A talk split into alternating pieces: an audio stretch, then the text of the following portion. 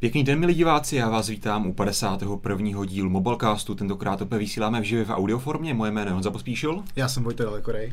Zdravíme vás, omlouváme se za malé spoždění. Každopádně ještě jednou se vrátím rychle k tomu živému přenosu. Opět vysíláme tady pouze v audioformě, protože není tak jednoduché vysílat i s obrazem, jak se může na první pohled zdát. Každopádně už teď vám můžu slíbit, že tak na 90% příští díl už budeme vysílat i s videem. Určitě to budeme vysílat v pátek někdy trochu později, abyste se nás, na vás samozřejmě mohlo koukat víc lidí, protože teďka dopoledne v pátek, kdy my to natáčíme někdy 10 hodin, na nás asi moc lidí koukat nebude. Každopádně i dneska chceme zkusit jednu novinku, zařadit váš, vaše přímé živé dotazy do našeho vysílání, takže pokud budete mít nějaký názor, kterým byste chtěli přispět do naší diskuze, tak vám potom ještě dáme prostor. Každopádně, o čem vůbec dnešní mobilecast bude, vy jistě víte, že v tomto týdnu se odehrával CES, v Las Vegas. akce začátku roku. Jasně, to, to, vždycky vlastně určí takový směr, kam Přesně, se ten týden, takový ten, ten, ten, takový ten, ten rok bude otvírák, otvírák každé sezóny. My jsme tam zase vyslali Martina, ten se tam chtěl užívat vždycky rád takhle cestuje, takže ten tam pro vás ulovil spoustu dojmů, spoustu videí, spoustu fotografií. On je teďka zrovna na cestě v letadle, někam bude zase nad, nad Atlantikem, tak jako v době vysílání předchozí mobilecastu. Mm-hmm. Takže se s námi nemůže spojit, ačkoliv jsme se to snažili tak vymyslet. Každopádně on pro vás natočil taky eh, svůj vlastní video pohled na místě, kde právě schrnuje svoje dojmy a takové ty největší trendy, které se na cestu staly. Každopádně i my dnes se, se dnes podle mému tématu budeme věnovat a budeme to spíš hodnotit z takového našeho toho zálenějšího pohledu. Z toho, co jsme si to... z toho mohli odnést my, z toho, co nás prostředkoval hmm. Martin a případně... Já zase na druhou stranu Martin. musím říct, že ono často paradoxně si jako lidi myslí, že ty jsi na tom veletrhu a máš jako největší přehled, co tam všechno děje. Ale ono, jak tam běháš, právě, no. máš spoustu práce, tak většinou ty lidi, kteří tady sedí jako v klidu v tom teple u toho hmm. počítače, tak mají mnohem větší přehled, co se děje. Samozřejmě Martin bude mít ty přímé konkrétní dojmy Jasně, zařízení. Ale, ta, ale prostě u každého zařízení zastaví na chviličku, no, rychle schrne a potom mu to z té hlavy zase se vykouří, protože se musí věnovat něčemu jinému. Nevím, jestli ho sledujete třeba na Twitteru, náš blog mobilnetový, hmm. nebo i Martinův, na Martinův Twitter, tak tam psal, kolik toho nachodil za jeden jediný den na cesu. To jsem si našel, kolik byly nachodil. to strašný numera, nějaký kilometry prostě. No to, tam, tak tam se víceméně na nohou celý den. No, no takže... a furt tam, furt tam běhal někam, takže jako jasně, že z té dálky si ten přehled uděláte trošku větší, hmm. ale Martin vám dáte živý dojmy ještě v tom svém vstupu. To by mělo být možná dneska, zítra, uvidíme, kdy to vyjde. Každopádně to video taky natočil, natočil ještě v Vegas, takže se určitě můžete těšit. Dnešní Mobilecast ale ještě v rychlosti začneme trochu jinými tématy. My jsme se minule bavili mimochodem také o WhatsAppu, který Tehdy jsme Měl se nejúspěšnější tom... týden, jaký si dokážete vůbec představit. No, minulý týden jsme v pátek říkali, že WhatsApp má aktuálně 600 milionů aktivních uživatelů. A teďka zpráva? V tomhle týdnu vyšla zpráva, že už jich má 700 dokonce. Takže Samozřejmě. si to představte, že budete mít službu, která si za jeden týden najde 100 milionů nových uživatelů. To je úplně super. A někdo nám volá. Uh, Co to je? Samozřejmě lidem, kteří se k nám snaží připojit, dáme prostor později. Když tak si vypněte mikrofony, pokud se k nám připojete. Každopádně jasně není, neznamená to, že by se za týden tady připojilo 100 milionů uživatelů do WhatsAppu, ale prostě WhatsApp vydal novou, novou statistiku, ale každopádně je vidět, protože ani ta statistika 600 milionů uživatelů nebyla moc stará, nebyla samozřejmě Právě, z minulého pátku, ale nebyla moc stará. Takže je vidět, že tady ten nárůst je opravdu obrovský a pravděpodobně to opravdu směřuje k tomu odhadu, který jsem zmiňoval minulý týden, že možná WhatsApp přeroste Facebook samotný. Jako vypadá to, že to má nějaký ten dominový efekt, čím víc uživatelů tam je, tak tím víc to ještě nabírá nabírá potom postupně a je možné, že ten hmm. spát teď bude ještě rychlejší. Takže taková malá bleskovka. Další bleskovka, která se týká zase tvé oblíbené oblasti? Aha, ta se týká amerických operátorů, teda na to není moje oblíbená oblast, ale je to BlackBerry. Pro amerického operátora AT&T, tak BlackBerry představilo úplně předělanou, nebo ne úplně předělanou, ale mm změněnou verzi BlackBerry Passport. BlackBerry Passport je velký, je hranatý a pro operátora AT&T tak BlackBerry připravilo verzi, která má kulatější rohy a když to vezmu jakoby kolem dokola, tak ten telefon je takový elegantnější. Hmm. Zase ti jo. Jo, ten hranatý pasport, je, to je prostě takový ten nástroj, jo, že opravdu to vidíš a to je prostě nástroj. Mně zase přijde, a jako, že kulatým... když to vyndám z toho krytu, tak mně to fakt přijde tohle takový elegantní, ale samozřejmě to elegant, jako to kulatý, určitě to není škaredý, to vycvakně, úplně. ale možná se to bude asi taky líp držet v ruce, ne? ale ono zase je to prostě velký zařízení. Každopádně zase zajímavá věc, prostě AT&T si nechalo předělat telefon, No, nechalo si předělat telefon a já si myslím, že mnohem důležitější je takový ten podtext v tomhletom. Hmm. A to je to, že AT&T, nebo respektive BlackBerry by nikdy neudělalo jinou verzi pasportu, kdyby to nemělo pořádně pojištěný něčím. To znamená, že AT&T do toho muselo vložit nějakou svoji záruku, že těch zařízení prodá tolik a tolik, nebo že do toho dá tolik Určitě, a no. tolik peněz. A to znamená, že AT&T tomu pasportu věří. Hmm. Je to strašně důležitá zpráva pro BlackBerry, co se týče amerického trhu, kde například u T-Mobile amerického, tak se s nimi docela dost rozašteřili, až je T-Mobile Hmm. úplně vyškrtl z nabídky, takže. T-Mobile americký třeba vůbec neměl BlackBerry v nabídce, nevím, jak je to teďkon, Hmm. ale určitě ho neměl. A je vidět, že to AT&T teď zjistilo, že asi o ten pasport je zájem, nechali si vyrobit exkluzivní verzi a ta důvěra tam zkrátka v tuhle tu chvíli je. No. To si myslím, že je hodně důležitá zpráva i pro to BlackBerry, že opravdu i v té Americe, kde vlastně mu pšenka už teď poslední Hmm. roky vůbec nekvetla, tak najednou mu zase začínají trošku víc věřit. Zajímavý. A máš náhodou přehled o tom, jestli třeba BlackBerry dělá pasport i pro Verizon, který má že jo, jiný, jiný sítě trochu? Uh, Protože vím, že jako Verizon si často nechává upravovat telefony, tak To, to je pravda. Přece jenom ale AT&T operuje na klasickém GSM. Ohledně pasportu, tak si myslím, že Verizon ho nemá. Hmm. Jo, ale třeba ze 30 měl, jo, Jo. Verizon. A ten měl Takže dokonce, ten dokonce měl ze 30 s bezdrátovým nabíjením, což Aha. byl docela nesmysl. Jo. Jedin, jediná verze ze 30 pro Verizon, Hmm. tak normálně nabíjela přes QI. Ale Tady je prostě normálně- vidět, že ty velký operátoři, hlavně v Americe, mají prostě sílu v tom, že si Mají. dokážou vyjednat tady ty různý speciální modely. Ale vlastně tady to jsou dva největší, že jo, Hmm. AT&T a, a Verizon. V Americe, jo. Tak jo, to byly takové rychlé bleskové schrnutí věcí, které se staly v minulém týdnu, ale Mimo netýkaly se úplně přímo, přímo CESu. Já bych to vzal možná tak trochu postupně, jak se ty věci představovaly, jak jsme je vydávali, takže začneme u možná ne tak velké zprávy, každopádně si myslím, že i tak je zajímavá. Acer totiž představil mimo jiné nový Acer, první Chromebook s 15-palcovým displejem, což samozřejmě každý může mít různý názor na Chromebook, každopádně je to první takhle velký notebook s tímto operačním systémem. Hmm. Je to vlastně první Chromebook a jeden z prvních notebooků vůbec oznámených, který se dostane brzo na trh, který má novou, novou architekturu nebo novou řadu procesorů od Intelu Broadwell, konkrétně tam bude i3, anebo případně ještě nějaký méně výkonný Celeron. Takže i z tohohle titulu ten notebook by se měl dočkat 8 až 10 hodinové výdrže, což je přece jenom na 15-palcový notebook, který stojí po 10 tisíc v té nejvyšší bavě, docela slušná výdrž. A samozřejmě Ta pokud... výdrž je tomu určitě slušná. Takže to může určitě ten chipset, že jo, do velké No. míry samozřejmě, ale se tam je taky ten velký displej.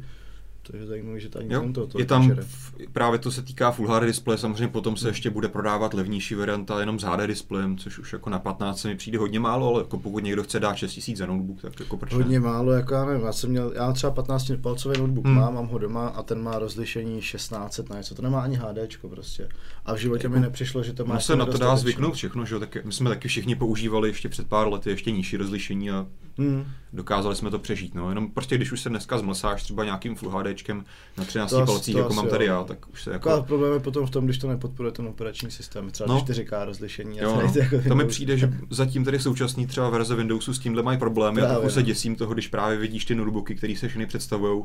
A teď si tam, co, co, co stane, když někdo třeba představí tablet se 4K displejem a měli by na tom být normální Windowsy, to potom ty ikonky nebudou ani vidět. No to, to se právě běžně děje, jakoby No. asi není úplně moc notebooku ještě se 4K, ale celkem běžně se představují Displeje. 3K nebo Quad HD Hmm. displeje Hmm. a opravdu tam to může být zajímavé. Samozřejmě to moderní UI, metro prostředí s tím nemá problém, ale spousta starších aplikací na Windows prostě na to není připravená. No. Hmm, Takže přesně tak, protože s tím nepočítali. Každopádně tolik v rychlosti Chromebook, určitě zajímavý, zajímavý notebook zase. Ty v tom vidíš nějaký, ty jsi takový fanda Google a vidíš v tom Chromebooku jako nějaký potenciál, nějaký My jako jsme- fakt zajímavý My potenciál. jsme to rozebírali už dávno, jako třeba pro mě to Martin, nemá ho- použití, Martin, Martin protože... ho testoval a řík, a taky, co jsem pochopil z jeho dojmu, že jako moc mu to Hmm. nedává smysl zatím. Jo, tak on vždycky k tomu má takový skeptický pohled. Tak bude spíš Zase- na ty Windowsy, to je jasný, Přesně tak. ale Mně to rozhodně dává smysl, k- jakoby, co bych si já teďka dokázal to použít, prostě koupím ho rodičům. Dáš jim prostě zařízení, oni stejně, naprostá většina z nich nepotřebuje nic jiného než internet, nějaký ofisy, které ti tam fungují, upravíš si tam fotky, nahraješ si Hmm. fotky, koukneš se na video a nemusíš se starat o to, že tam musíš každý dva měsíce jezdit a opravovat jim to, odinstalovávat jim viry, dělat nějaký aktualizace. to je no Což prostě- prostě... zatím, zatím. A tak jakoby ve své povahy se asi na Chromos jen tak něco nedostane, ale samozřejmě nic není nepůstřelný, Asi, to asi určitě tam ne. něco časem objeví se myslím. Ale samozřejmě taky, dokud to, dokud to nebude nějaká majorita, tak na to ani nikdo Hmm. nebude cílit samozřejmě. Jako pro tady ty Ale uživatele tam, tam, jde, základní, tam jde hlavně o to, že ty tam ani, i kdyby chtěl, tak tam jako moc plevelu nemůžeš nainstalovat, jo. ty tam nemůžeš nic nainstalovat. To je samozřejmě taky pravda, jo, ale je to prostě máš dobový. jaká ty doplňky, že jo, do Chromu No. vlastně, co jsou.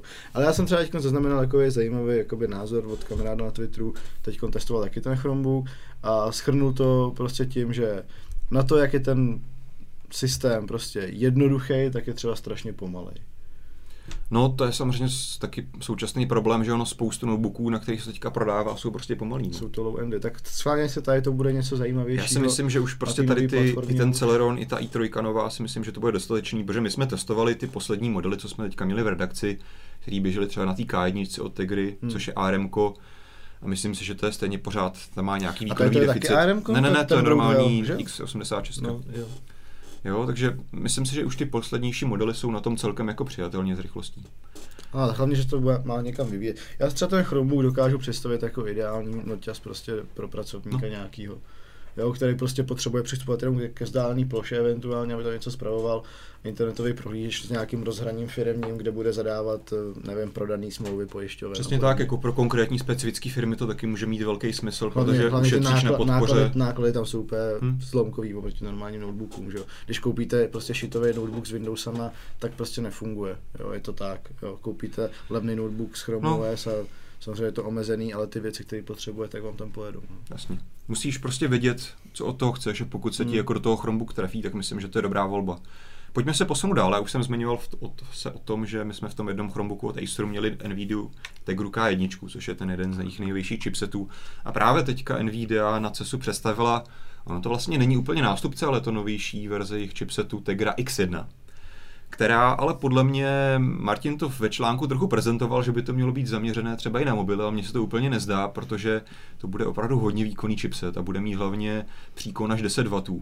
Což samozřejmě, vzhledem k tomu, nevím kolik, teda, kolik jako jaký, jaký výkon přesně tam teďka z hlavy udával, to nevím, což je jako, ta hmm. efektivita je určitě skvělá, ale prostě 10 W je opravdu hrozně moc od na telefon. Od telefonu to i na, můžeš, no, i na většinu tabletů, jo, protože dnešní chipsety běžně mají 1-2 W příkon takže tohle je opravdu velký skok. Ale jak už jsme se mohli přesvědčit, pro NVIDIA bude opravdu velké téma, velké užití tohoto chipsetu například v autech, což je jedno, jedno obrovské velké téma CESu, ke kterému se ještě dostaneme, automobilky, systémy moc. do aut, multimediální, tak, takže tohle určitě bude velké, velké zacílení tady to nového chipsetu. Možná se dočkáme zase nějaké konzole, další hrací, nějaké nástupce Tegra Shieldu nebo něco podobného. A co by to bylo za konzole s příkonem 10 W? Hmm, možná jako, že bys byl pořád někde na elektrický síti. No. A nebo by to mohlo být přímo jako už stolní konzole. Jo, já nevím, ro, roku nebo něco takového má taky, hmm. teď taky tam představuji něco podobného na Android, už hmm. to běží a je to víceméně jako herní konzole k televizi. Že? Jo, tak jako by Teďka hodně firm na to sází, jakoby udělat herní konzole vlastně z Androidových zařízení. Která bude levná. Ty hry na to jsou, dejme tomu, část z nich má i podporu pro ty gamepady. Jakoby asi, asi to není určitě úplně ideální herní platforma, ale je to, pokud asi jakoby většina firm nemá na to, aby si vyvinula vlastní konkurenční platformu pro Nintendo, Sony a Microsoft. Na to takže nejsou asi, prachy, a takže, tomu už není ani prostor možná. Takže asi Android je taková jediná další možnost. Teď Nintendo, jak se plácá, hmm. že jo, chudák. Ale ono se úplně neplácá, no, ale... Snaží se jako pořád něco nového hmm. vymýšlet a nevím, co jako nějak moc neuchytilo, no. Tady možná ještě u té NVIDIA zmíním takovou malou drobnost, Nvidia začala před nějakou dobou už vyvíjet novou platformu těch samotných procesorů, těch výpočetních jader s názvem Denver. Ale tam bohužel, co jsem se dozvěděl, narazila na takové malé technické problémy, protože ona plánovala, že to uvede na nějaké, nevím, jestli 14 nebo 18 nanometrové technologie výrobní, mm-hmm. při které počítala, že to bude mít dostatečně, bude to dostatečně úsporné, výkonné, jakoby efektivní a tak dále. Bohužel ta továrna, která jim to měla vyrábět, tak to nedokázala vyrobit. Takže oni právě, právě plánovali, že už tady v té X1 a možná i v dřívějších chipsetech právě tady ta architektura Denver bude, ale protože bohužel nedokázali přijít na tuhle efektivnější výrobní technologii, tak ještě tam právě používají stejně tak jako v K1, i tady v té X1 mají úplně běžná ARM jádra nějakých těch A58, 52, hmm. nebo jak jsou ty přesné názvy. Takže to je taková malá drobnost a je vidět, že i takovýhle velikán jako Nvidia prostě může mít technické problémy a trošičku si potom musí přehodnocovat své technické plány do budoucna. No. Je zajímavé, jak se Nvidia krásně přesunula jakoby z toho trhu, kdy byla jenom na těch hmm. grafických hmm. kartách a podobně. A tak myslím, najednou je strašně velký hráč, tak v tom mobilním biznesu. Ale myslím, že to udělala velice dobře, protože no, šlo, to, šlo na to správně. Jako. Asi ten prostě PC trh je to zaměřené hlavně na hry, část možná bude nějaká ta profesionální pro nějaké videostřiháče a tak. No, asi už nějak výrazně růst nebude a prostě mobilní trh má velký potenciál dál, takže to Nvidia velice správně odhadla a tady se možná ještě v rychlosti vrátím k AMD, které kdysi také mělo mobilní divizi a Hmm. mělo velice dobré grafické karty, které potom od nich koupilo tedy nepřímo Qualcomm, který dneska má své Adrena, což je přesvičku, přesmička Hmm. vlastně Radeonu, tak trochu. Takže jakoby tehdy si myslím, že AMD trochu prohloupilo, když Hmm. po ATI, které koupilo, zdědilo vlastně i tady tu nadějnou divizi mobilních grafických Hmm. Se asi akcelerátorů. dneska trošku drugou na hlavě. No, se toho zbavili právě do Qualcommu, no. Ale zase AMDčko, ale by jim to nějak licencovali, jo, tady to, protože AMDčko zase nedělá žádný mobilní procesory. tak jakoby Jo, i- stejně... Intel, Intel už se do toho pustil, že jo, s Hmm. Atomem, dejme tomu, Nvidia, tak ta šla z těch grafických Tady, na tady myslím jako vyloženě fakt jako grafický akcelerátor, jo? Že, a to, No, takhle, no. takhle máš třeba ti funguje PAV- PAR-VR uh, procesory od Hmm. Imagination, nebo jak se jmenuje ta firma, a taky to používá spoustu firm, používá to Samsung, mám pocit, že Apple už možná ne, používá to, že jo, všechny mediateky a tak dále. No, no. Takže jakoby touhle cestou AMD klidně mohlo jít, mohlo se klidně spřáhnout s Qualcommem. No každopádně takovýhle krok před už je to docela dávno, takže tehdy asi to úplně neodhadli. Pojďme se ale posunout dál. My jsme se minulý týden bavili také o tom, že hodně od CESu na, na CESu čekáme různé novinky ve wearables. Ty si myslím, že také dodával to, že to se těšíš nejenom na hodinky, ale také na různé další zařízení okolo. Jako pár jsem jich tam zahlíd, ale čekal jsem, že to bude trošku jako pestřejší ta nabídka. Já jsem taky čekal hlavně, že se dočká právě víc těch hodinek, jo? že třeba ty velké firmy se Hmm. přidají a udělají nějaké nové, nové verze těch svých hodinek, které už teďka mají. Ale se jako na druhou stranu, kdo by to z nich udělal? No. Je pravda, že- že Mo- to není tak dlouho, no, co to na trhu chviličku teď, že jo, Hmm. se se 360, i když je představil, už to docela dlouho, že jo. Uh, Samsung ten má taky chviličku Hmm. teď, je to pár týdnů, nebo pár měsíců, co představil ty svoje nové hodinky a tak. Takže asi na to ještě není čas teď na tom CESu. Hm? Jo, možná to udělají na nějaký vlastní konferenci zase, jako to mají ve zvyku nebo tak. Bylo jich tam zkrátka méně, no, taky jsem čekal, že tam toho bude trošku víc, no. No každopádně se i tak něco událo tady v, Zase nám tam někdo mluví. v oblasti chytrých hodinek. Mě hodně zaujaly například eh, hodinky od Witnings Activity Pop, Ty jsou krásné. což jsou vlastně levnější hodinky těch klasických Activity, které jsme znali už, znali už předtím. Ty hodinky si víceméně, ačkoliv jasně nevypadají tak nádherně, nejsou vyrobené ve Švýcarsku, ale vypadají stále velice Pořád jsou elegantně. fakt hezký. Možná jenom v rychlosti změnu, pokud, z- zmíním, pokud nevíte, o co jde, tak jsou to prostě klasické analogové hodinky. Mají klasické Které- ručičky, mají tam něco jako chronograf. Nemají žádný displej, mají tam víceméně jednu jedinou chytrou funkci, že tam je jediná ručička navíc, která ti Hmm. ukazuje vlastně progres nějakého ak- fyzické aktivity za den. To je ono ve skutečnosti ještě- to nejsou úplně chytrý hodinky. Jsou to chy- nejsou to chytrý hodinky, jsou to chytřejší normální chytřejší hodinky. normální. Tak Prostě jednoduše máš analogové hodinky, které se ti Bluetooth, přes Bluetooth spojí v současné chvíli pouze s iPhonem. A myslím, že kromě toho ukázání nějakého toho progresu, tam máš ještě notifikace. Hmm. Což je bohužel jedna věc, která pravděpodobně nemáme to 100% potvrzené, ale pravděpodobně bude bohužel chybět tady těm levnějším hodinkám pop, což je trochu škoda. To No, no, jako, jako- způsobem by to bylo udělané, jenom vibracema? nebo- Vibracema to jenom udělaný, vibracema. no. Hmm. Což jakoby s- u- i to Jako samé by tam máš. být třeba ikonka, že jo, nějaká, že těch ikonek aspoň Ale to je takový, jako, že stejně by se musel podívat na ty hodinky. Tady u těch hodinek je právě ta, ta jakoby to kouzlo v tom, je, že tak máš třeba vyplý zvonění, že jo, a, kou- No. a zavibrou ti hodinky a, kou- a koukneš, jo, máš tam telefon, že ti někdo volá, že to není zpráva, ale že někdo volá, že Jasně, no, ale to si podívat myslím, že už by zase trochu porušilo vlastně jakoby ten princip těch activity hodinek.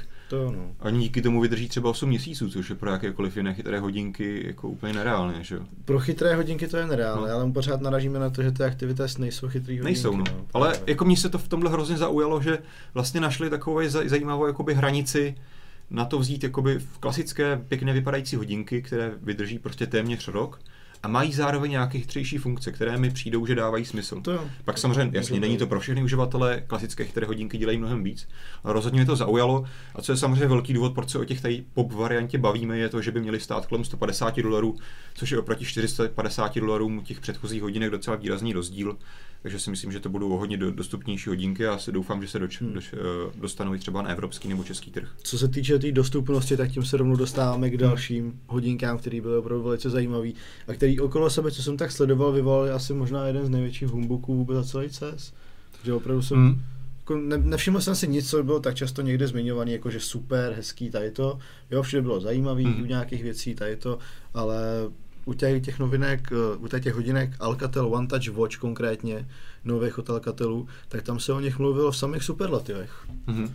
Jsou to hodinky, které jsou taky levný, v první řadě jsou levný.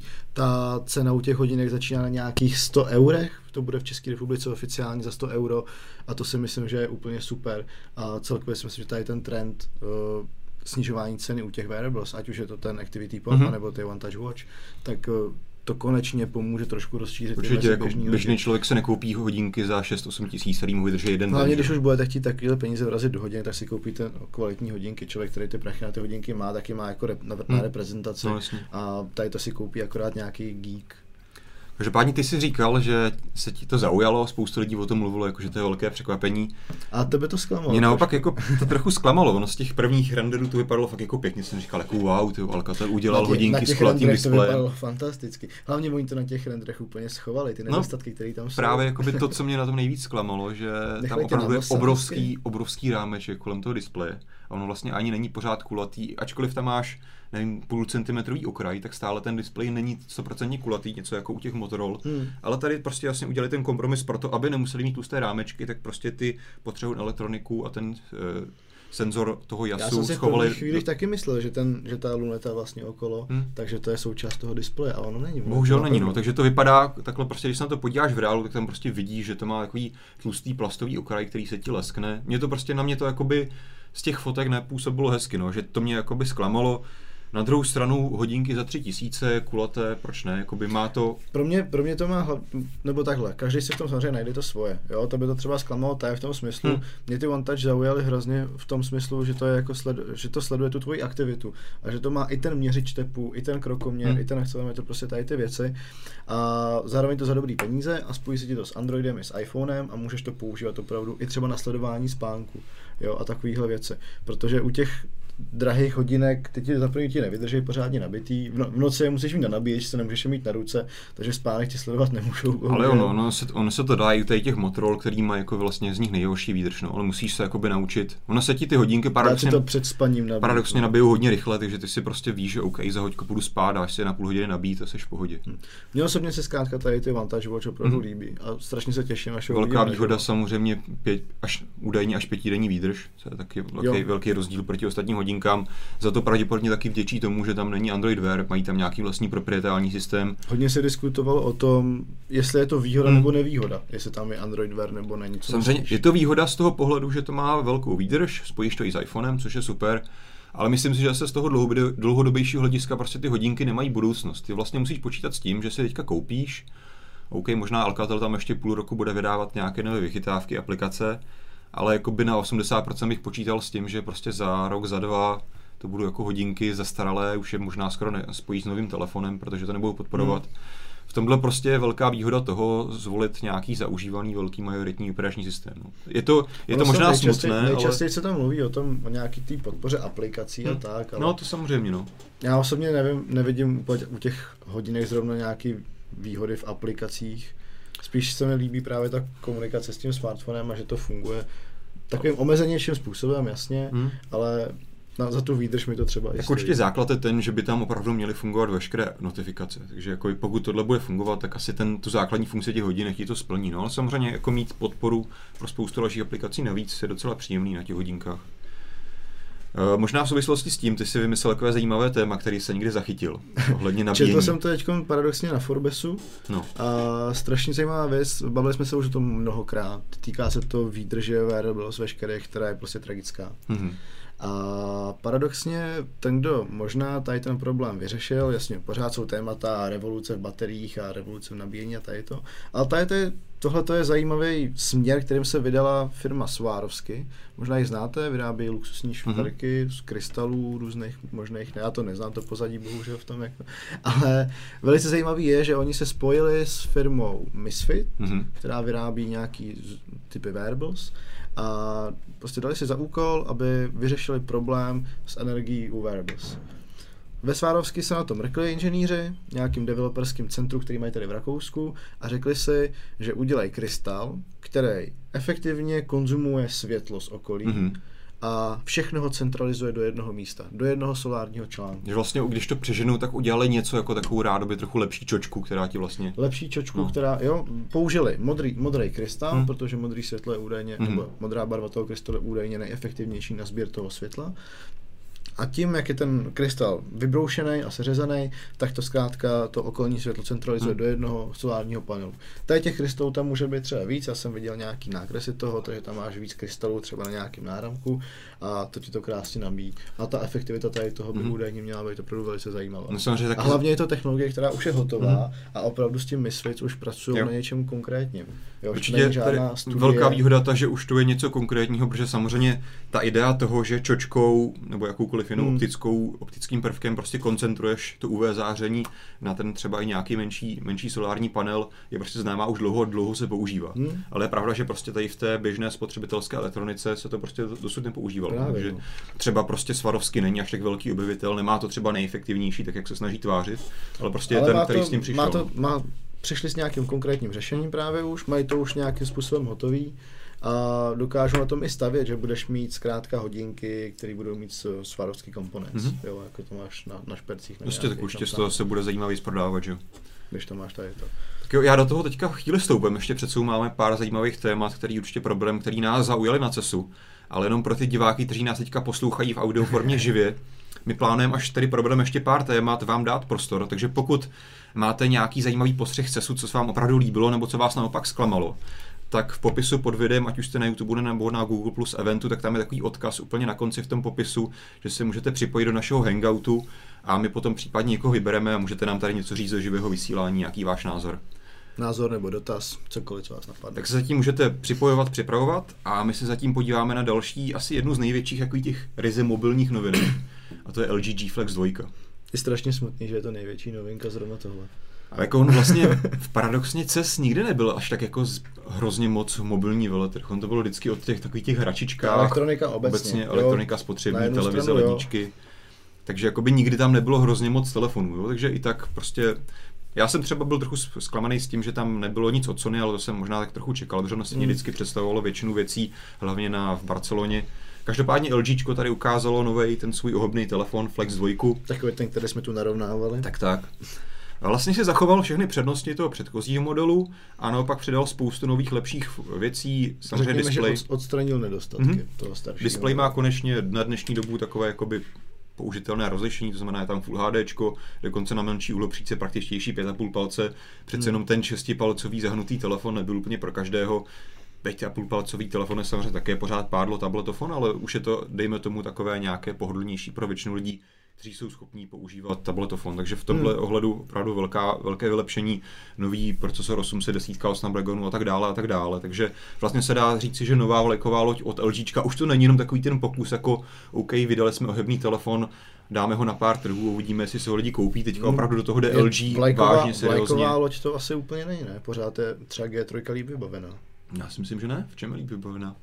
Jako jasně má Quad HD display, ale to opravdu není reálná věc, která by jasně, beru, beru, beru, ale podle těch parametrů, vlajkovou loti vždycky určují parametry. Že? Víc no, ale právě tady uh, LG G Flex má lepší procesor, uh, má skvělý display, uh, má velkou uhlopříčku, stejně jako G3, nevím, je tam velká baterka, Ramka, no. nevím z hlavy kolik je, jakoby nevím, nevím tady jakoby nic výrazného mi neschází proti G3, a naopak má některé výhody navíc.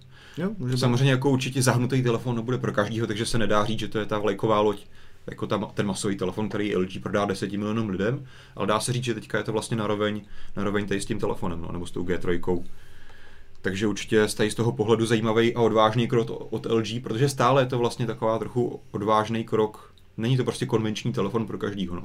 Je dobrý, že ten G Flex původní tak byl přijatý celku hmm. dobře, jakoby co se týče toho prohnutí displeje. Když to srovnáme s tím Round, nebo jak se jmenoval ten Samsung první, který to měl takhle ohnutý, no. úplně nesmyslně. Hmm.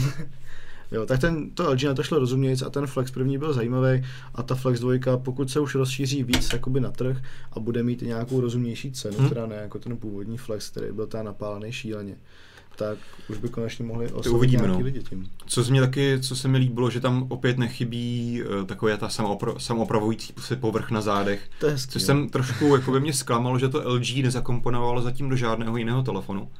Ale aspoň tady je to takový jako příznak toho, že to úplně ještě nezahodilo a třeba se toho někdy dočkáme i na jiných telefonech od LG. Třeba na tom ještě pracují hmm. a u G4 to bude dokonce ještě lepší, že to vydrží třeba i škrábanec něčím velikánským.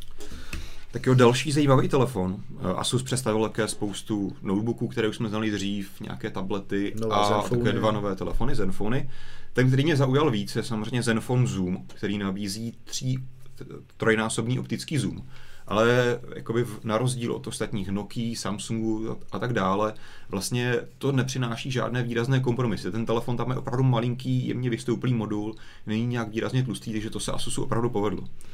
Já jsem koukal podle fotek a vypadá to opravdu Hmm. zajímavě. Eh, Ten telefon Asus tím otevřel něco, co zatím jsme znali z nějakých malých kompaktů, jo, který měli tady tím způsobem, to je nějak přes zrcátko, že jo, řešený ten zoom, jsem to dobře pochopil. Přiznám se, že jsem to nestudoval. Já jsem viděl nějaký nákres a mám Hmm. pocit, že je to normálně dvě čočky, které se posouvají takhle a nahoře je zrcátko. by to dávalo smysl, že to není takhle, ale takhle v tom telefonu. No, no, no, jo, jako to, oni jsou nějaký kompakty, Hmm. Fujitsu myslím, že to vyrábělo hodně svého času, takový tenoučký Hmm. fotoaparáty s optickým zoomem, Jasně. že to bylo prostě přes zrcátkovou soustavu a dvě čočky, Hmm. které se přibližovaly tady. Mám pocit, že stejným způsobem to Mhm. hmm. u toho Zenfonu a je to úplně určitě super, protože tam, jak se říkal, nejsou tam žádný kompromisy v tom vysouvacím objektivu, ten telefon má standardní rozměry, nemá žádný obrovský hrb, jako má 1020 hmm. nebo, nebo 808 stará Nokia Taky no. ještě. A ty vlastně ani neměl optický zoom, že? Hmm. Jediná opravdu nevýhoda, ale opravdu si Hmm. myslím, že velká nevýhoda toho Zenfone Zoomu, která ho absolutně schazuje, tak je ta světelnost. Ta je prostě opravdu špatná. Ta jako není dobrá, na druhou stranu já si pořád tady vidím nějaký srovnání s tím telefonem od Samsungu, a jak se jmenuje Galaxy Zoom nebo Galaxy Zoom. K-Zoom, nevím. K-Zoom. Jo, no oba dva. No ty jsi to recenzoval, myslím, Galaxy, že ty oba Galaxy dva. Zoom No. byl předtím a, Hmm. a potom K. A to byly vlastně vždycky takový jako kompakt nalepený na telefon, mělo, bylo to hrozně tlustý, vysouvací objektiv, který jasně neměl teda jenom Neuměl to třikrát, ale ani... No ale přesně, jako by mělo to špatnou světelnost, ty fotky zdaleka nebyly nějak zázračný na to prostě Je, jak je pravda, že tady to mělo možná ještě horší světelnost než, tady ten, Hmm. než ten Zenfone. Nechci kecat, jestli při maximálním ohnisku ten Samsung měl na 6 možná Hmm. tu světelnost. Když to tady při tom maximálním je to nějaký 4 celý něco. Jasně, každopádně my uvidíme, ten koncept vypadá velice zajímavě, hodně teďka bude záležet na tom, jak ty výsledné fotky budou dobré. Samozřejmě pokud ty výsledky nebudou přesvědčivé, tak asi to nebude tak velký hit, přece jenom jakoby ten trojnásobný zoom, jako nevím, Kdo ho no. využije úplně, no. Je to, je to zajímavá věc, kterou jakoby jsem schopný si za, ní- za ní připlatit, pokud ty fotky budou fakt dobrý a budu to mít v takovémhle těle, který není a kvůli tomu když spojíš ten třínásob, nebo respektive uh, tady tu technologii v toho Zenfonu, Hmm. Když ho máš super foťák a vezmeš si, o, kdo ho představil, Huawei nebo tak, nebo Lenovo, ten selfie, tu selfie kameru, ten Aha, selfie aha. blesk, jo, No. jo, do toho třeba půlkového jack konektoru. Tak se budeš moct hrát opravdu na profi fotografa s optickým zoomem a ještě přídavným Jo, to bleskem no. telefonu. ne, ale ještě jedna zajímavá věc tomu Zenfonu, ta cena, pokud tam bude. Eh, Mělo by to být v přepočtu i s DPHčkem kolem nějakých 10 tisíc a odhaduju, že to u nás bude do 12 tisíc ta cena, takže jako Což si myslím, celkem- že není špatný. celkem- Ty, ty parametry sympatický. toho telefonu nejsou špatný, hmm. plus to má zajímavý foťák. Na zájemce si to určitě najde. A jak se říkal, pokud to bude nějak ucházejícně fotit, Mhm. tak by to mohlo být zajímavý. OK, a poslední konkrétní produkt, který mě zaujal, aby jsme o něm myslím ani nepsali, každopádně je to nový Dell XPS 13, nový notebook, Krásný notebook. který vlastně Vlastně je to úplně obyčejný notebook, ale v tom je jeho krása. A co jakoby samozřejmě na něm na první pohled zaujme, je to, že má tenoučký rámeček. Já opravdu nechápu, že to nenapadlo nikoho dřív. Prostě dneska se dělají takovýhle obrovský notebooky. No, mám 13-palcový notebook a mám kolem toho displeje obrovský centimetrový rámečky. A takhle to má každý notebook dneska. Hm, to je Já pravda. se divím, jako, že to nenapadlo nikoho dřív, protože přece jenom jako pokud, jasně, když máš 15-palcový notebook, tak to není úplně mobilní zařízení, máš ho většinou někde na stole. Ale pokud máš něco od 13 níž, tak to, si to kupuješ kvůli tomu, že ho často nosíš s sebou. Tak, no. A prostě pokud se ti ten notebook zmenší o nějaký 2-3 cm, tak myslím, že to je docela výrazná věc. Takže to opravdu se myslím, že Dellu povedlo, ten notebook vypadá velice pěkně. Je to klasický notebook, nemá žádný utrhávací displej, otáčecí displej, nic, což samozřejmě je super věc pro někoho. Já mám třeba radši tady ty klasické Já notebooky. taky jsem těm Takže mě to vyhovuje. Má to 13-palcový displej, samozřejmě s těma nesmyslnýma rozlišeními, jak už jsme se o tom dneska bavili, ale já věřím, že tam budou na výběry nějaký klasický třeba Full HD, tam asi taky bude. A co je rozhodně také super věc, co jsem opravdu zvědavý, jestli to tak ve skutečnosti bude, Dell slibuje, že to bude mít 15 hodinový výdrž ten notebook. Což je jsem- opravdu jako na to, že tam mají být To je plnohodnotné. kor- jedin, jediný konkurent MacBooku Air vlastně, nebo který by se tady vůbec objevil s Windowsem a to je v tom. V tom Měl by v tom být zase ty nový Broadwelly od Intelu, což samozřejmě v tom bude hrát velkou roli, ale obecně jakoby to, že tam budeš mít plnohodnotný procesor s takhle obrovskou výdrží, bez, nějak, bez jakoby toho, že bys měl obrovský nějaký tlustý těžký notebook, to si myslím, že je opravdu velký, velice dobrý tah. A opravdu pokud tohle to delšeno splní, tak si myslím, že to bude skvělý notebook Mně pro se takové klasické tenhle- uživatele. Mně se tenhle vývoj u notebooku strašně líbí, že opravdu se pracuje na té Hmm. výdrži. U těch telefonů je to úplně obrácené. Tam se na to úplně každý vyklajzne. A jako, pořád to se větší. úplně nedá říct. Ta Máš, výdrž je tam pořád stejná už několik let plus minus. A vůbec se na tom Jakoby, když akorát se- akorát se ti zvyšuje výkon, jasně tohle, Hmm. takže samozřejmě i s tím se zvyšuje kapacita. já bych to až tak jakoby, pesimisticky neviděl. Když Já se podíváš dva, tři roky zpátky, tak všechny ty vlajkové lodi opravdu díl než ten den nevydržely. A dneska, když si fakt koupíš vlajkovou loď, tak dneska i díky tomu, že to jsou obrovský pádla, do toho dají prostě 3000-4000 mAh baterku a většinou ti to i ty dva dny vydrží. Není to žádný zázrak, ale prostě trošičku to zlepšuje. No. Ale pořád ten, ten Určitě, progres tam není chtěli rozhodně bychom takový. určitě něco víc, no, se s tebou shodnu. Ještě když se U vrátím těch- k tomu u dolů, notebooků se to zvýšilo Hmm. strašně moc, mi přijde. Tam ještě pár let zpátky jsem měl noťaz, který vydržel 6 hodin a měli jste radost, že jo? Ne, tak tam jde o to, že vlastně ty aplikační nároky se nezvyšují tak rapidně jako u telefonů. A naopak se ti prostě máš tady prostor pro Intel a AMD, potažmo prostě pro tu optimalizaci toho, té efektivity, to je spotřeby. No. Hmm, že jakoby jako vlastně- ty nový chipsety, no. Teďka oni vlastně mají, ten Intel má takovou tu architekturu nebo tu strategii TikTok, že vlastně jedna, jedna generace je vždycky zaměřená že jo, na spotřebu, jedna zaměřená na výkon a takhle vlastně postupně optimalizuje ty své procesory a vidět, že to přináší ovoce. No. Hmm. Samozřejmě se optimalizuje spotřeba displejů všech dalších komponent, takže opravdu to dává smysl. Budeš potom dělu pokukovat? Mm, podívám se na ně, jakoby já bohužel jsem trochu zaměřený pořád na to, že potřebuji mít v notebooku nějakou dedikovanou výkonnější grafickou kartu. No, tak ty pracuješ. Což teda nevím, To je jestli v no. tomhle dolu bude, to jsem neskoumal, ale jinak určitě vypadá velice zajímavě, no. Takže se určitě na ní kouknu, co bude konkrétně Byla nabízet. zmiňovaná cena, v jaký bude cenový hladině? Přiznám se, že nevím. Ale nechci kecat, jestli jsem viděl Určitě někde, to levný asi nebude, no. 14 dolarů, nebo tak Hmm. nějak, no, 14-15 dolarů. Určitě se to dal nechá zaplatit. Víceméně opravdu konkurent MacBooku Hmm. Air v plný, Jo. jo, úplně totálně, jo, včetně ceny, včetně velikosti a výdrže baterky a tak. Tak jo, tím jsme schrnuli konkrétní zařízení, my tady máme ještě vypsaných pár trendů, který se možná potom dostaneme. Já bych možná zkusil dát tady prostor nějakým divákům, ale Komu, teďka komu? teda netuším komu. Počkej, to je Hel- ne, to není Helmut, to je Helim. a počkej, tak tam bude nějaký chat, ne? Tam máme chat. jo, jo, jo, tady Ne, zapnu není- chat. Pokud ten chat. tady pro ty lidi, kteří na nás tady koukají, tak mi teďka prosím vás napište, kdo by se chtěl připojit. Kdo se chce připojit? Sváně to bude. My možná můžeme zatím, než nám někdo odpoví, se posunout k těm dalším tématům. Samozřejmě velká věc, kromě mobilů, notebooků a tak dále a wearables, samozřejmě to nebylo, cest zdaleka nebylo jenom o tom, že tam bylo pár hodin, který jsme zmínili a bylo tam nespočet různých sluchátek, čelenek, který ti měřili to, co by ti ani životě nenapadlo, Já jsem šlapky na viděl kolo. takovou zajímavou věc na fotce, takový strašně divný skelet, jakože chytrý oblečení. A já jsem si vzpomněl, i Martin to sdílel právě, tenhle ten rok, pokud jste sledovali někde film Návrat do budoucnosti, Mhm. mm-hmm. trojku, tak jak tam byli oblečený úplně, že měli opravdu nějakou misku železnou na hlavě a tady ty věci, že tak letos bychom se měli oblíkat podle toho filmu z 90. nebo 80. let. Tak, tak ta miska na hlavě tam teda úplně nikdo neměl, ale měli tam docela zajímavý jaký skelet, divný, chytrý, vypadal tak kostlivec. Mhm. A takovýmhle způsobem, jestli se teda bude ubírat chytrá móda, tak ne, asi zůstanou u starých osvědčených triček. Já tak i když se podíváš že jo, vlastně na ty boty, což je jediný takový nějaký reálný produkt, Tak asi Vidíme jo. tady, Vojta Schindler se chce připojit, že hned za chvíli ti dáme prostor. Každopádně třeba ty boty, že jo, Nike, který teďka nevím, jak se jmenují. Samozavazovací No. byly. Ale já jsem to neviděl, to na videu? Já jsem viděl taková fotku a Neviděl jsem, dokázal jsem si představit, jak to funguje. Každopádně to už si myslím, že rok nebo dva dělá tady ty boty.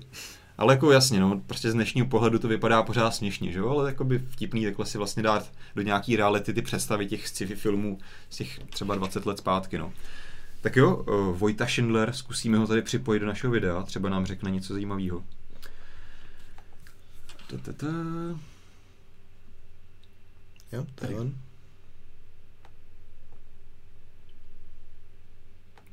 Eh, Když tak Vojto, jestli nás slyšíš, tak si zkus, Počkej, Danek si odklik.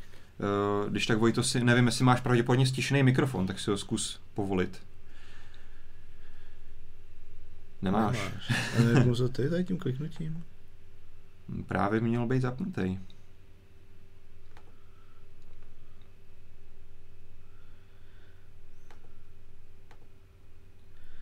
Říká, že nemá stišený mikrofon. Hmm.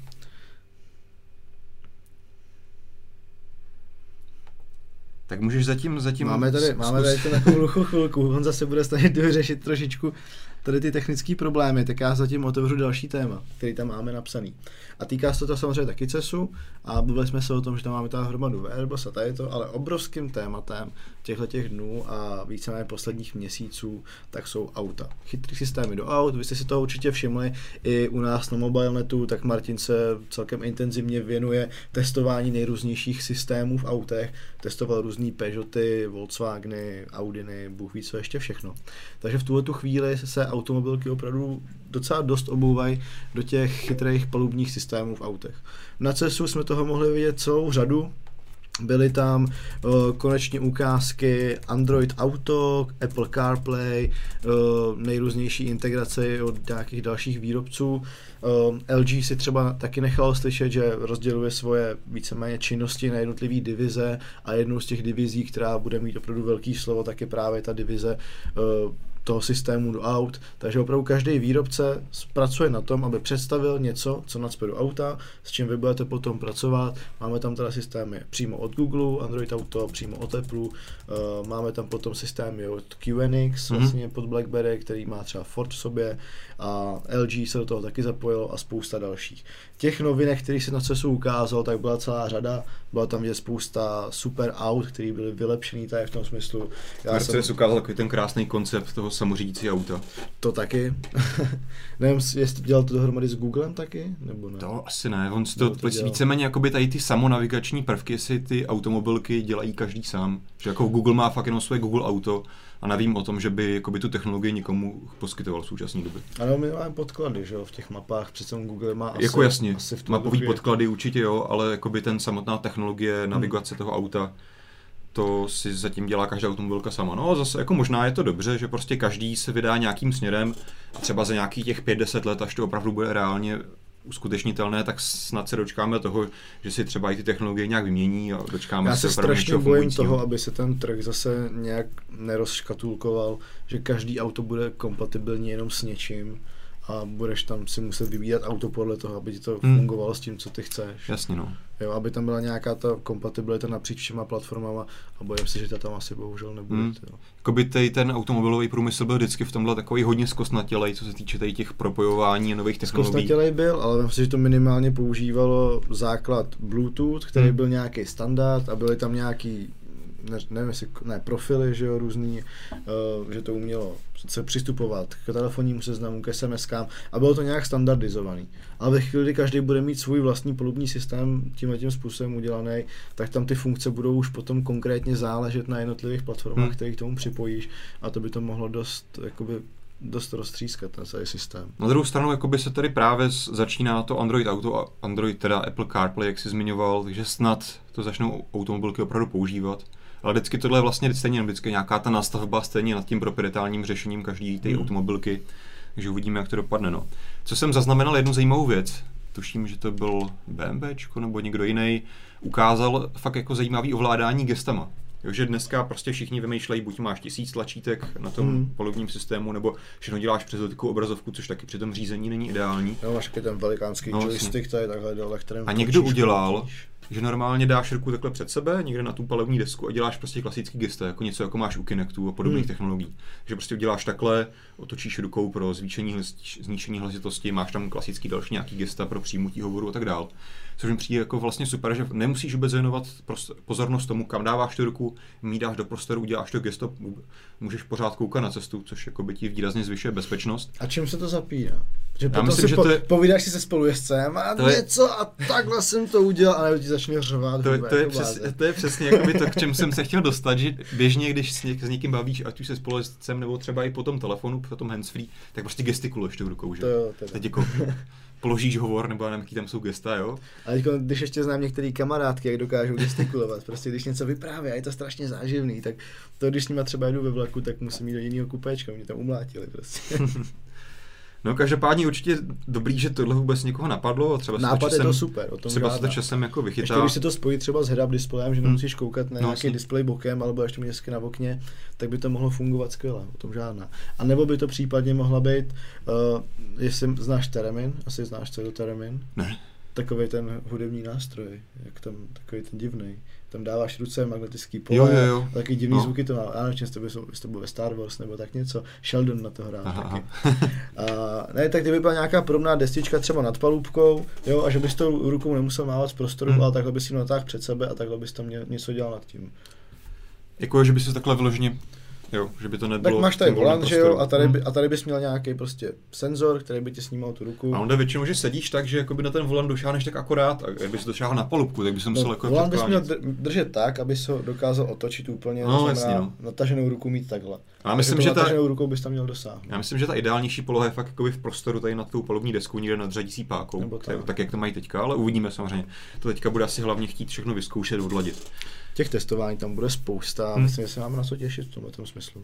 Bohužel teda Vojta, který se chtěl připojit, má asi nějaký problém s mikrofonem, takže se nám nepovedlo, aby se připojil. Pokud by chtěl náhodou někdo jiný se připojit do tady na Hangoutech, tak mi napište do chatu a já vás tady přidám.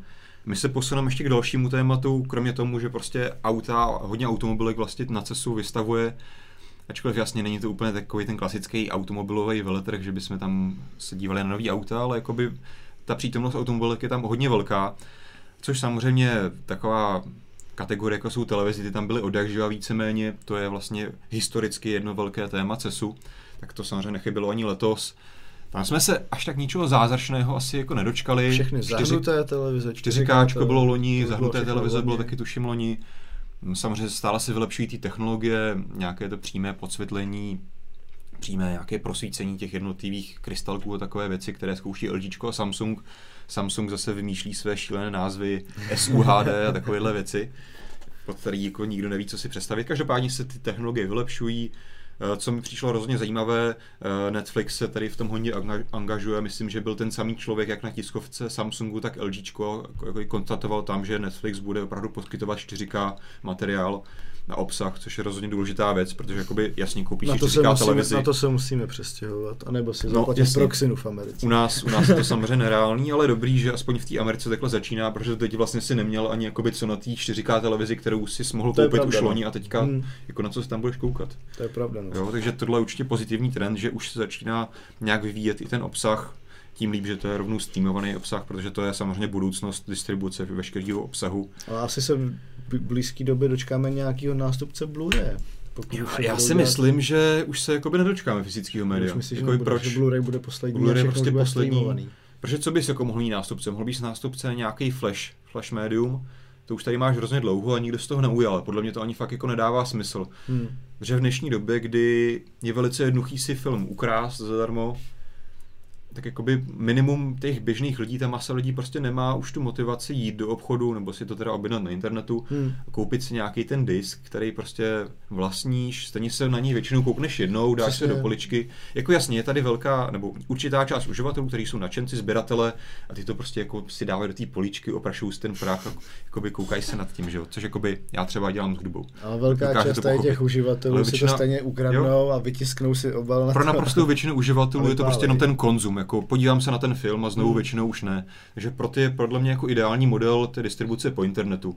Klikneš jednou, do dvou minut se na ten film koukáš, většinou to stojí levněji než nějaký to fyzický médium, takže tohle je Hmm. podle mě jasná budoucnost.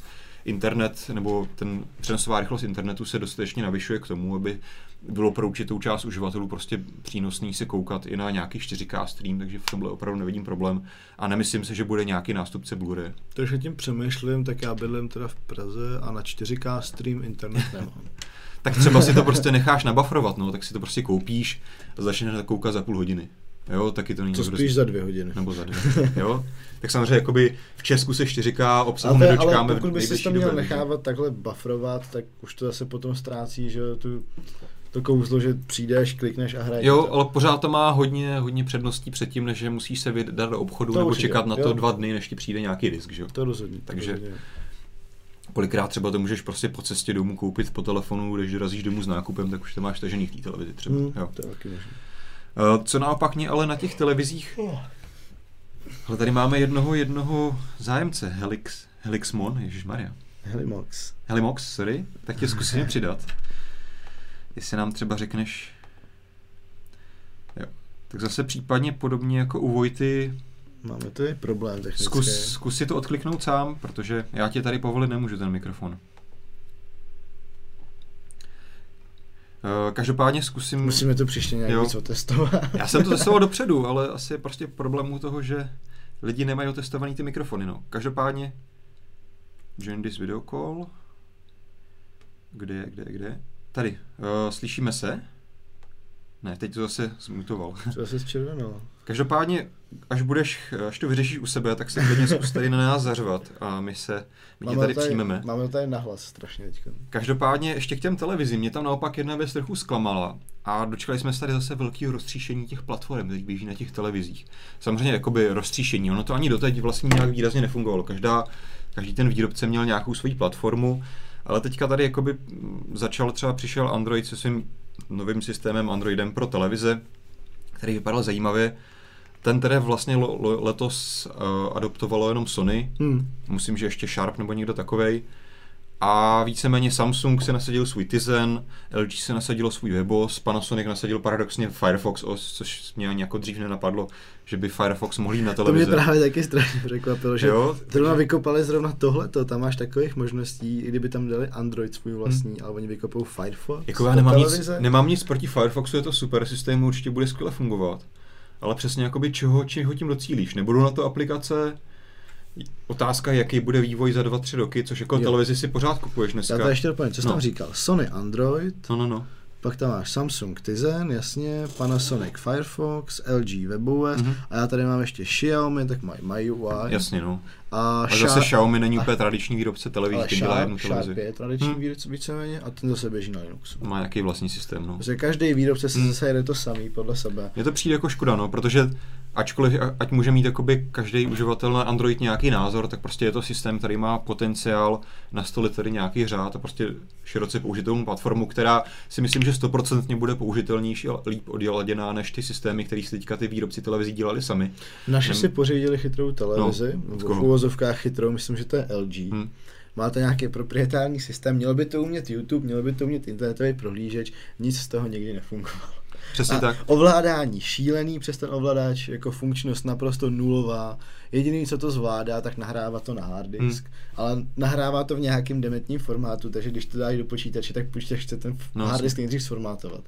Jo. Hm. Úplně stejně rodiče si v loňském roce pořídili novou televizi od Samsungu, fakt jako celk, téměř ten úplně nejvyšší model za asi 50 tisíc snad. Takže fakt jako televize 4 procesor to má. A jako není to úplně šílený, ale pořád tam čekáš na věci. Těch pár aplikací, které tam je, tak jsou úplně šílený. Víceméně žádná z nich nefunguje s klávesnicí, kterou si k tomu za 2000 můžeš koupit, takže tam musíš pořád stejně jako jezdit tím kurzorem po těch písmenkách, když chceš vyhledat no. něco jako v nějakém programu. Takže tohle je fakt šílenost, který jako věřím, že třeba Tizen od Samsungu bude lepší v tomhle, Webos od LGčka taky vypadá super. Přitom v čem Ale- je problém tam jako tam do toho dát? Všechny ty výrobci tak mají zkušenosti s děláním telefonů. Mhm. Mm-hmm. LG, Samsung, Panasonic, ten Sharp taky prostě více všichni dělají ty telefony, ty mobilní divize mají Mhm. a tady s těma systémama umějí. Nebo relativně umějí, pokud nebudeme počítat TouchWiz, že jo. Ale Jo no. jako proč neudělají nějaký normální prostředí do té televize? Ty lidi tam na to mají. Asi prostě hold se to bude muset ještě vytrpět. No. Zatím jediný Sony udělal tenhle dobrý krok, že se prostě vzdalo nějaký ambice na to dělat vlastní systém podle svýho, převzalo Oni- Android. Oni měli nějaký ten Bravia, jak to spolupracovalo s jejich Xperiama. No, něco tam měli. Oni jakoby už kdysi se taky pokoušeli tam dát předchozí verzi Androidu, která ale nebyla moc povedená, pak zase dělali svůj systém a teďka teda zase vsadili na ten klasický Android TV, no, tak uvidíme, jak to dopadne. Ale to přijde mi to škoda, no, jako neříkám, že prostě Android musí být ta jediná cesta, ale proč se prostě nedomluví a nejdou nějakým jedním, jedním směrem, který by prostě fakt měl Hmm. šanci v tom, že bude na to spoustu aplikací, které fakt budou fungovat. Takhle si myslím, že když prostě každý výrobce bude mít pořád svůj systém, tak jako by se to nikam nedostane. No. Tam je chyba, že tam, tam není žád, nějak standardizovaný, žádný ty rozhraní mezi sebou, Hmm. jak by to mělo komunikovat a tak, protože dám jako příklad třeba Bluetooth, tak má prostě jasný standardy, jak to bude komunikovat tyhle ty věci. Tak to v televizích částečně máš Miracast, který jakoby funguje kromě nebyl, Apple. nebyl úplně přijatý, jako, když tak vezmeš. Jako telefonů, který to mají, tak Já myslím, že dneska to má spoustu telefonů, i ty, i ty který, do kterých bys to neřekl, ty levný Android to mají většinou. testoval jsem to třeba na Nexusu 5C a nefungovalo to vůbec. Strašně se to sekalo a tak. Jako, Hmm. Není to ještě dotažené. Možná si záleží, vždycky samozřejmě musíš mít implementaci jak na straně toho telefonu, tak na straně že té televize. No, když to třeba porovnám, tak na BlackBerry mám ten Miracast taky hmm. a běžně to používám. Hmm. Mám Miracast receiver od Asusu a funguje mi to hezky. A Já když zase... jsem tomu připojoval nějaký Samsung nebo ten hmm. Nexus, tak to nefungovalo. Já zase můžu říct, že prostě jsou Samsung televizí, jsem na to připojoval drahý telefon, jakýkoliv značky, levný telefony za tři tisíce a zvládali to, jo, přes ten Miracast. Hmm. Takže asi chápu, může tam být prostě nějaký problém, ale je to, dejme tomu, nějaký určitý standard a na většině zařízení by se to mělo nějak rozběhat. No. Ale není to ten princip hmm. chytrý televize už. Jasně, potom. no. Tak jo, tolik televize, možná ještě nějaký zklamání. Já jsem v minulém týdnu říkal, že se těším na to, uh, jestli se dočkáme zařízení, který budou mít nový konektor USB typ C. A, a víceméně kromě té jedné Nokia, který jsme to viděli dopředu, jsme se ničeho nedočkali. No. Takže velká škoda. Doufejme, Asi že, čas, no. doufejme, že se třeba dočkáme nějakého telefonu v Barceloně, ale už úplně tomu tak moc nevěřím, tak jako jsem Kolik si dělal naděje. Barcelonu? To je na začátku března. Pátýho, čtvrtýho, hmm. Něco takového. Zhruba. Budeme tam taky určitě. Určitě jo. Takže se na to si těšte určitě, tam těch novinek bude celá řada. Hlavně se týče těch mobilů, asi hmm. tam budou taky nějaký auta si myslím, to se tam taky občas objevilo. V Barceloně úplně tolik ne, spíš jako by tam, Něco tam jsem tam byl nějaký ten systém, možná no. z toho dočkáme letos víc ve větší míře. Tak přece na tom cestu těch aut bylo mnohem víc než, hmm. kdy, než Ale jako by fakt MVC Barceloně fakt jako ryze mobilní veletrh, jo, jako CES nebo IFA jsou tak jako komunikace, spotřební. komunikace s mobilem ale jako jasně. tomu odpovídá. Já myslím, že se tam něčeho možná dočkáme. No. no. Tak jo, určitě teďka skončil teda CES, těšíme se na Barcelonu, kde se určitě dočkáme většího množství mobilních novinek. Doufejme, že tam budou mít tady nějaké telefony ten USB typ C, snad se i v průběhu roku dočkáme nějakých USB typ C v notebookích, kam by také se ty konektory měly dostat. Uvidíme, jaký bude tady rok 2015. My se omlouváme za to, že se nám tady nepodařilo nikoho vměstnat do našeho vysílání. Příště to vylepšíme. Měl, jsem, jsem, měl jsem to otestovaný, ale vypadá, že prostě Příště nikdo... to uděláme radši přes telefon. Normálně tady budeme mít telefon na handsfree okay. a Každopádně pří, příště, pokud to opravdu vyjde, už budeme mít klasický živý plnohodnotný vysílání i s videem, takže se na nás můžete těšit někdy pravděpodobně v odpoledních nebo večerních hodinách příští pátek. Takže to si myslím, že v tomto určitě bude také o hodně lepší. A já děkuji za pozornost a těm, kteří nás sledovali živě. Sleduje nás nějakých 50 lidí, což je na to, že vysíláme v pátek v pracovní dobu, že jsou lidi ve škole. Docela velký úspěch, takže děkujeme. Omlouváme kolik, se, že to úplně nevyšlo. se kouká pod lovicí? To nevím, no. Každopádně omlouváme se, že to úplně nevyšlo tady s tím zapojením do vysílání. Zkusíme to nějak pořešit třeba nějakou jinou cestou, aby to nešlo přes ten hangout do příště. Tak jo? Asi, něco spolehlivějšího. To byl 51. Mobilecast na mobilne.cz a těšíme se na vás i příště. Mějte se hezky. Ahoj. Čau.